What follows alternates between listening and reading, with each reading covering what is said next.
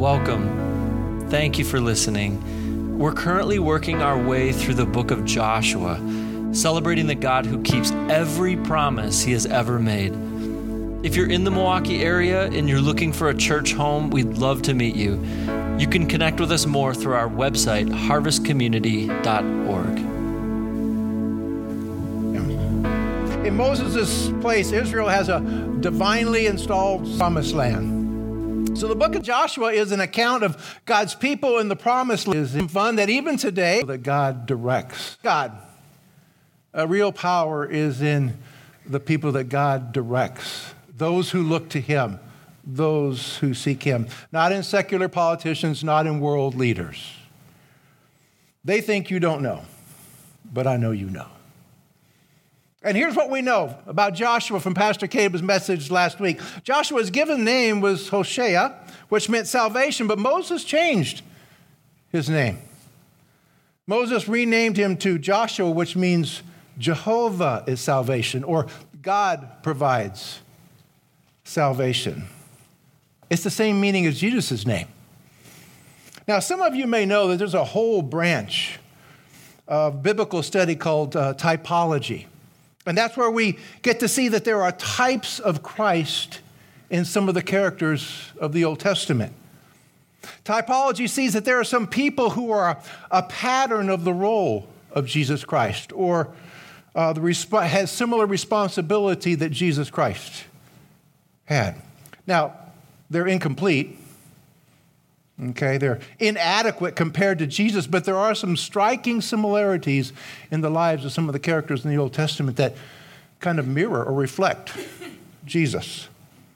So it's not just the name that makes uh, Joshua a type of Christ, it's his role as deliverer or, or warrior that overcomes Israel's enemies. Though Jesus is the better Joshua who overcame all enemies for all people. Joshua is also a servant who very often follows God's will, though Jesus did it flawlessly his whole life. And we're going to see today that Joshua obeys God's law. He's commissioned to not swerve to the right or to the left, and Joshua usually obeys.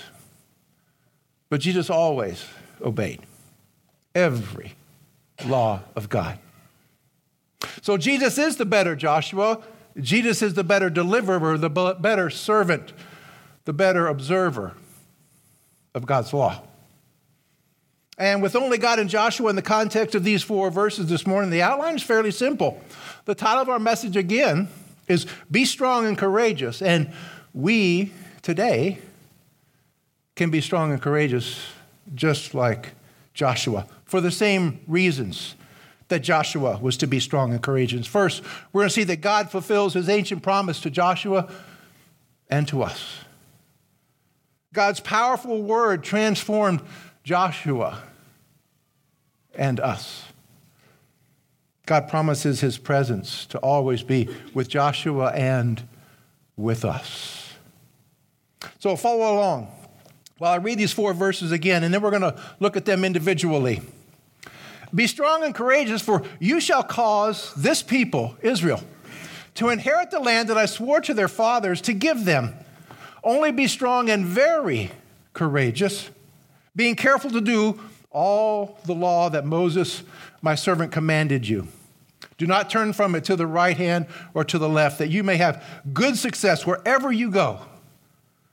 The book of the law shall not depart your mouth, but you shall meditate on it day and night, so that you may be careful to do according to all that is written in it, for then you will make your way prosperous and you will have good success. Have I not commanded you? Be strong and courageous. Do not be frightened. Do not be dismayed, for the Lord your God is with you wherever you go. Now, it's one thing for Joshua to watch God worked mightily through Moses while all of Israel wandered around the desert for 40 years, maybe even anticipating future victories. But it's quite another thing for Joshua to now take possession of the land by battling the giants there and to do it without Moses.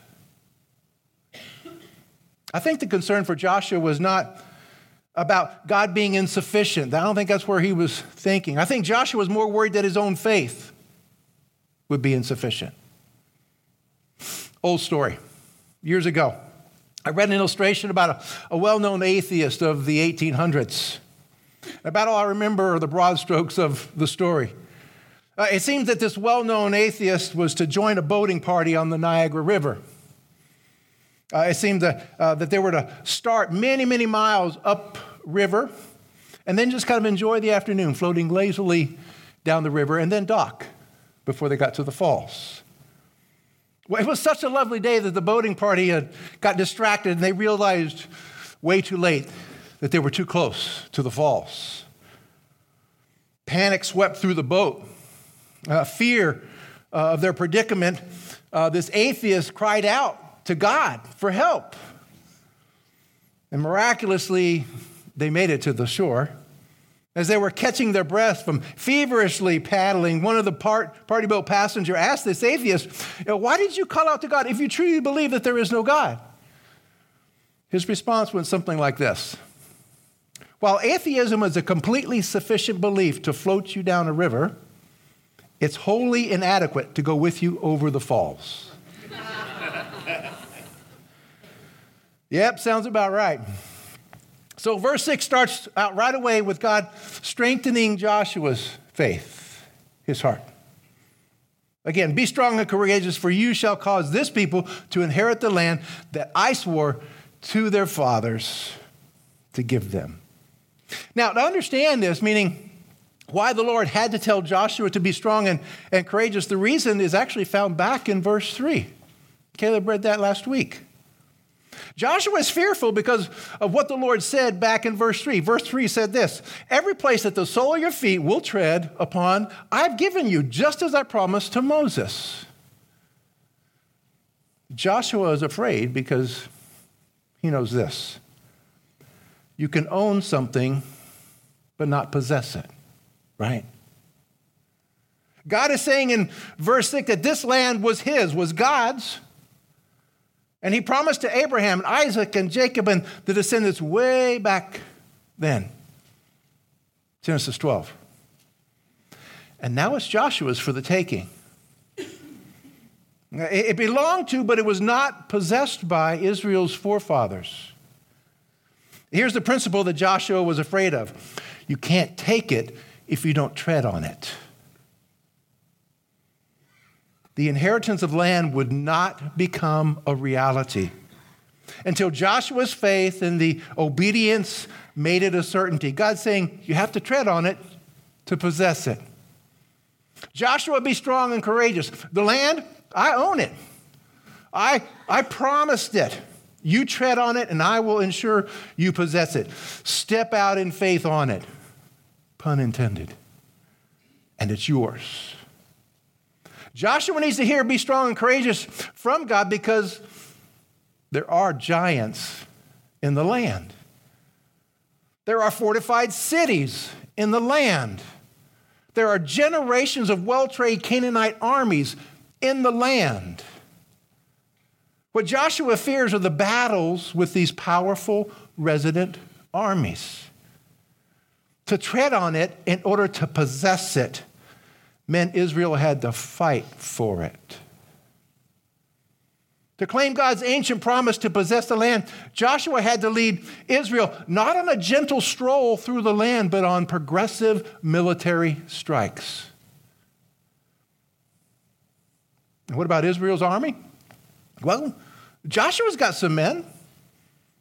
He's got men for whom generations have made bricks out of clay and straw. Joshua has brickmakers, not warriors, but he's got Yahweh. The direction to Joshua to be strong and courageous, that's based on an ancient promise. An ancient promise. God's promise. And God is a promise keeping God. Amen? And that's almost everything Joshua needs. What else does he need? Well, verses 7 and 8. Only be strong. And God ramps it up here. Very courageous. being careful to do according to all the law that Moses, my servant, commanded you. Do not turn from it from the right hand to the left, that you may have good success wherever you go. This book of the law shall not depart your mouth. You shall meditate on it day and night, so that you may be careful to do according to all that is written in it. For then you will make your way prosperous, and then you will have good success.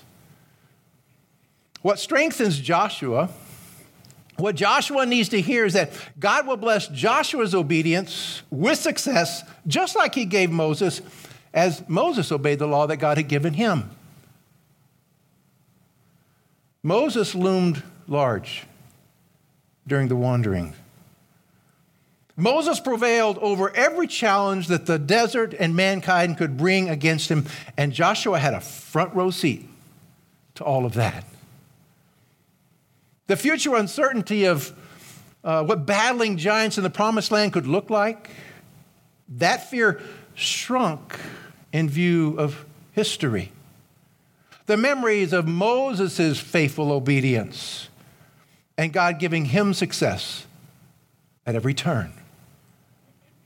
Joshua could be more strong and very courageous on the strength of his own ingenuity and military savvy? No.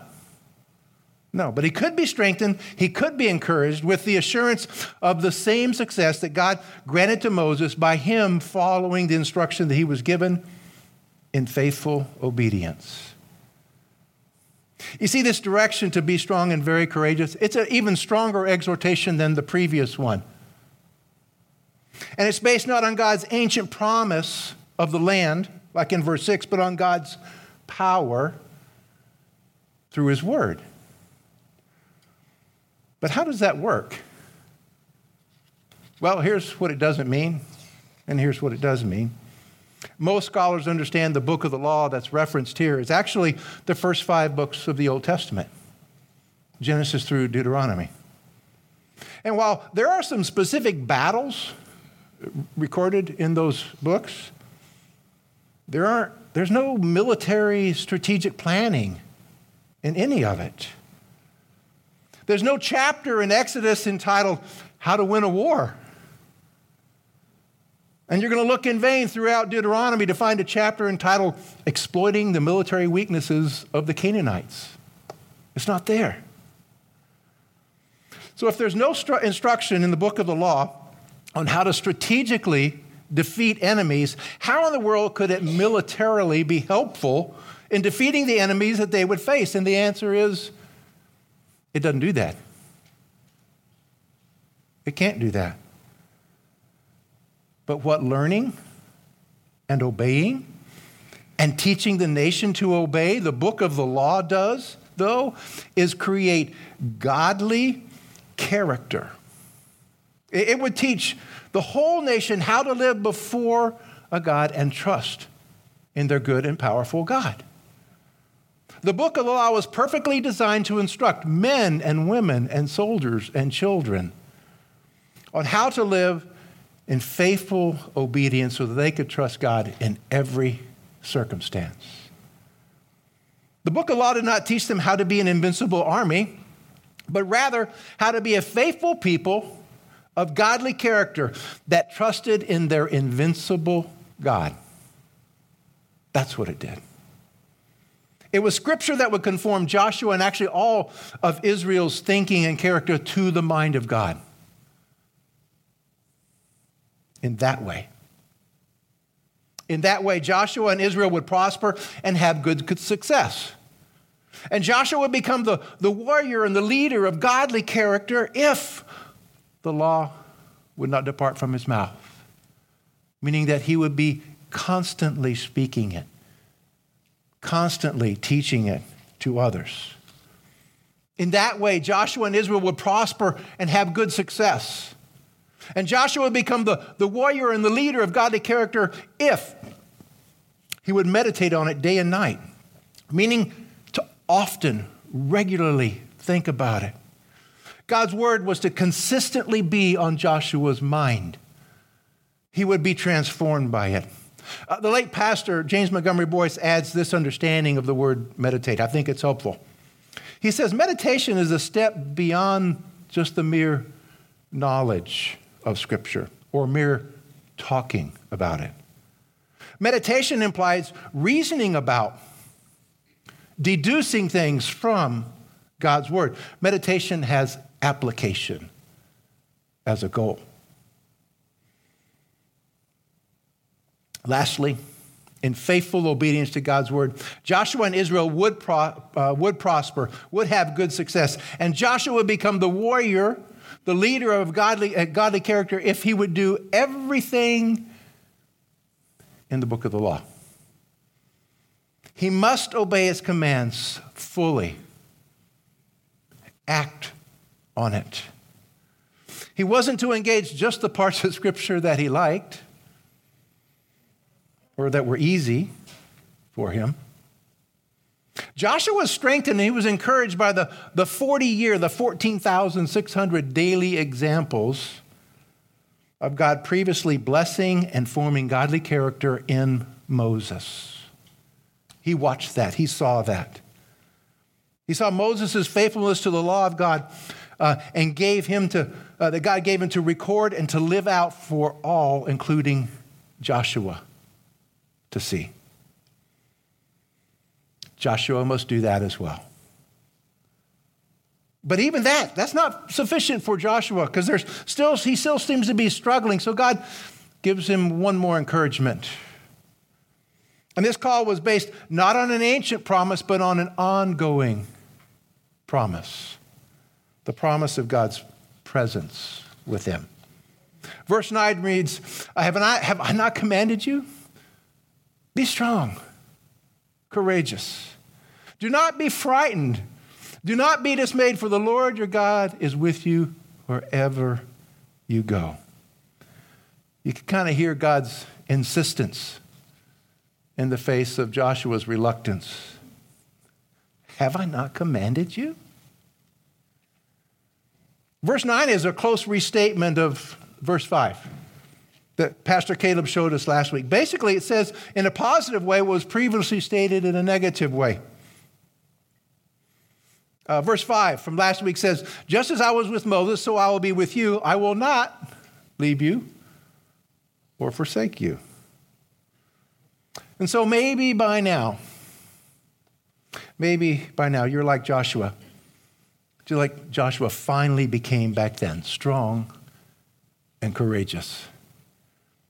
And you're going to see next week that Joshua takes God at his word, immediately starts directing the nation to prepare to, possess the promised land. And now, maybe this morning, maybe you too have seen that God is to be trusted and he is to be obeyed. Today, everyone who's a Christ follower, uh, we all have spiritual battles. The real battles take place in our hearts and in our minds. We need to dispel the fear and the weakness in them. Now, we can live out victories in life because through His Word, through God's Word, through God's Spirit, through God's people, God is forming our character, our hearts and minds to conform with His. We can be strong and courageous because Jesus has already been victorious in our behalf. The victory is ours. We just need to battle through it as we walk in it to victory.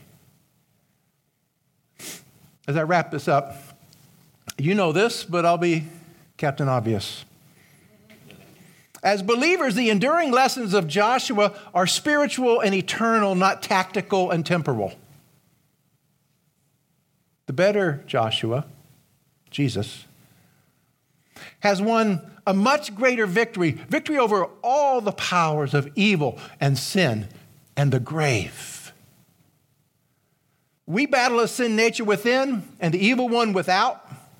But again, the war is already won. Jesus won that on the cross, and we need to live out that victory every day. Jesus is above, and he is victorious over addiction, depression, fear, anxiety. Jesus is above and victorious over pride and greed and prejudice. Jesus, who according to his own word in Matthew 28 18 through 20, has an ancient, a 2,000 year old promise to keep fulfilling in us. We are to become his lifelong disciple makers, not just disciples, disciple makers. And we need to know and obey and meditate on Scripture to be His disciple makers so that we can lead people to faith and help them grow in their faith. So we can baptize and teach others not just to know, but to obey all that Jesus has commanded. And Jesus claims all authority. And He promises to be with us wherever we go. His indwelling spirit will be in us even to the end of the age. So let me encourage you with what the Lord has already been doing in you, Harvest. For close to 33 years, He promised victory in every battle in your life and in the life of this church. And just like in every church, the, the evil one has created struggles and has created division. Harvest, you now stand in victory you here have prevailed over all of that, and I rejoice Amen. with you in that. Harvest, you are home to victory. You are a light to those who wander in darkness, and you are a refuge to those in need. Those in need of safety and peace. Keep living out that inheritance the victory is, is yours already, and you possess it. It's yours wherever you tread as you walk in faithful obedience. Harvest, this has been you. This is you.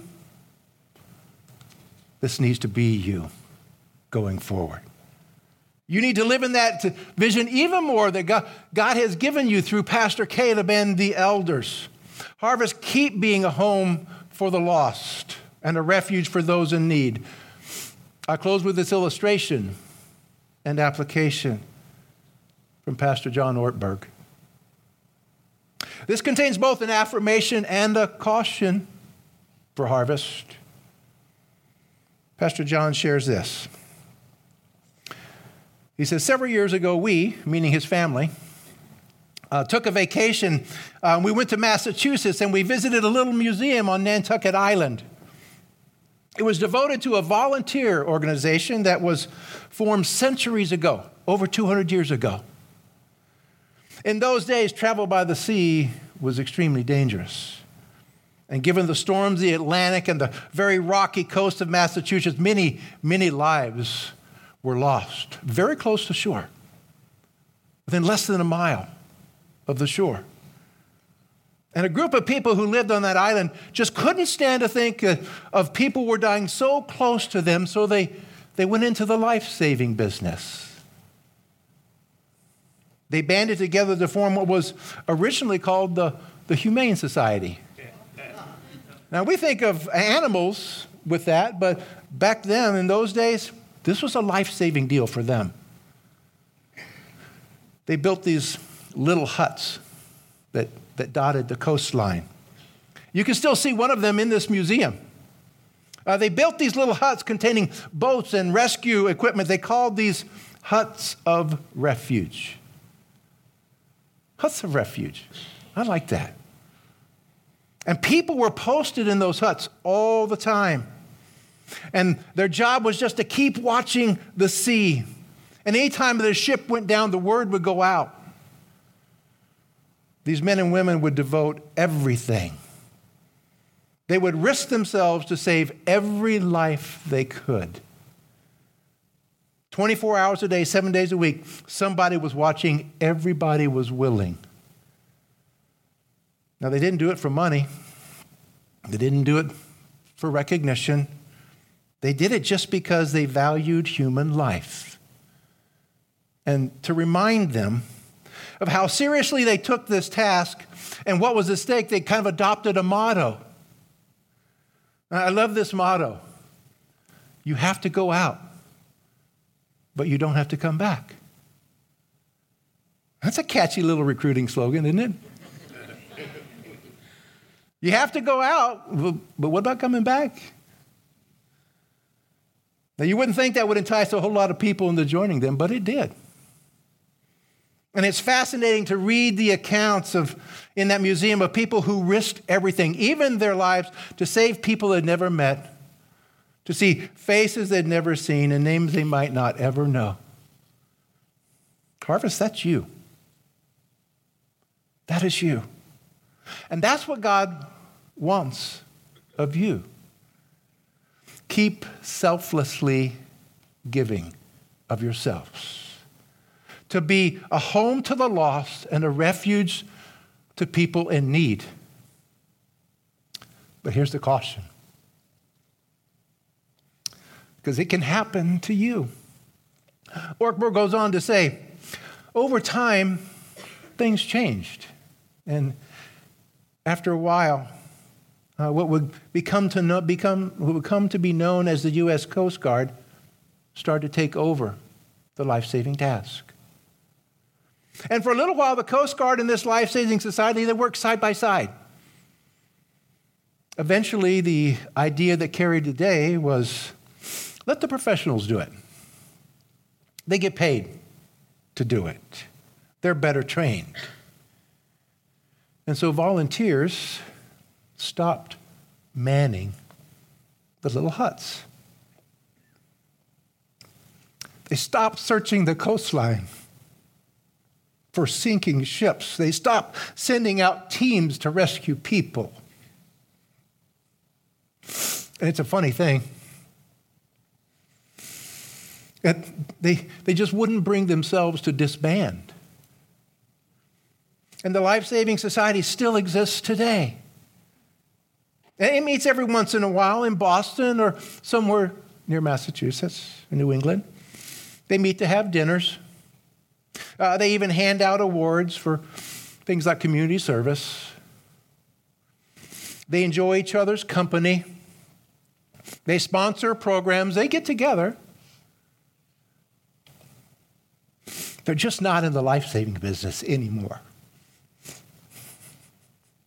They don't scour the coastline anymore to see if anybody's going down. They don't know the thrill anymore of what it's like to risk themselves to save a life. They don't speak those words to each other anymore. They don't say, you have to go out, but you don't have to come back. They're just not in the life saving business anymore. And Harvest, here's my caution because it can happen to you. It can happen to a church at any time. It doesn't happen in a day, it doesn't happen in a month. But over time, a church forgets it's in the life saving business. It usually doesn't disband, at least not until much later.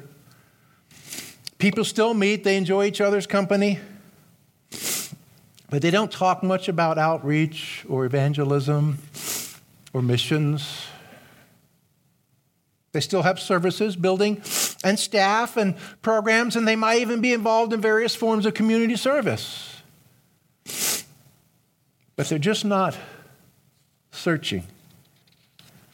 They're just not sending teams out anymore for people who are going down. They're just not really scouring the neighborhoods or their workplaces or their schools or their cities to see if there's anybody that needs to be saved. They forgot, maybe, that Jesus put this rescue effort in the hands of volunteers who would love the people that God loves so much and adopt for themselves the motto you have to go out, but you don't have to come back. Now, they've got buildings and budgets and staff and meetings. They're just not in the life saving business anymore. It can happen to a church. It can happen to a small group. It can happen to an individual. And don't think it can't happen here. Don't, don't think it can't. It can. Whether or not Harvest stays in the life saving business is in your hands. Jesus is still looking for people who are willing to go out to be in the life saving business. That's what his church does. And you, Harvest, you are lifesavers. Keep being and raising up and training up lifesavers. And may God Himself fulfill His promise for each of you and all of you to keep you, to grow you into an even larger home for the lost and a refuge for those in need. Let's pray. Father, as we have looked into your word, we, oh gosh, we're probably three, maybe 4,000 years removed from Joshua and the promised land. And yet your truth remains the same. Now, you have strengthened us, you have encouraged us with a truth in your word that can help us prevail over anything that would come across our path. And Father, you have called us to learn your word, understand your word, to live out your word. Not just to live in a knowing relationship, but to, to live out an infectious relationship where what we have gets passed on to others through your spirit, through your word, and through our brothers and sisters in Christ. Father, I'd ask that you would continue to work mightily in and through Harvest. May your kingdom come. In Christ's name, amen.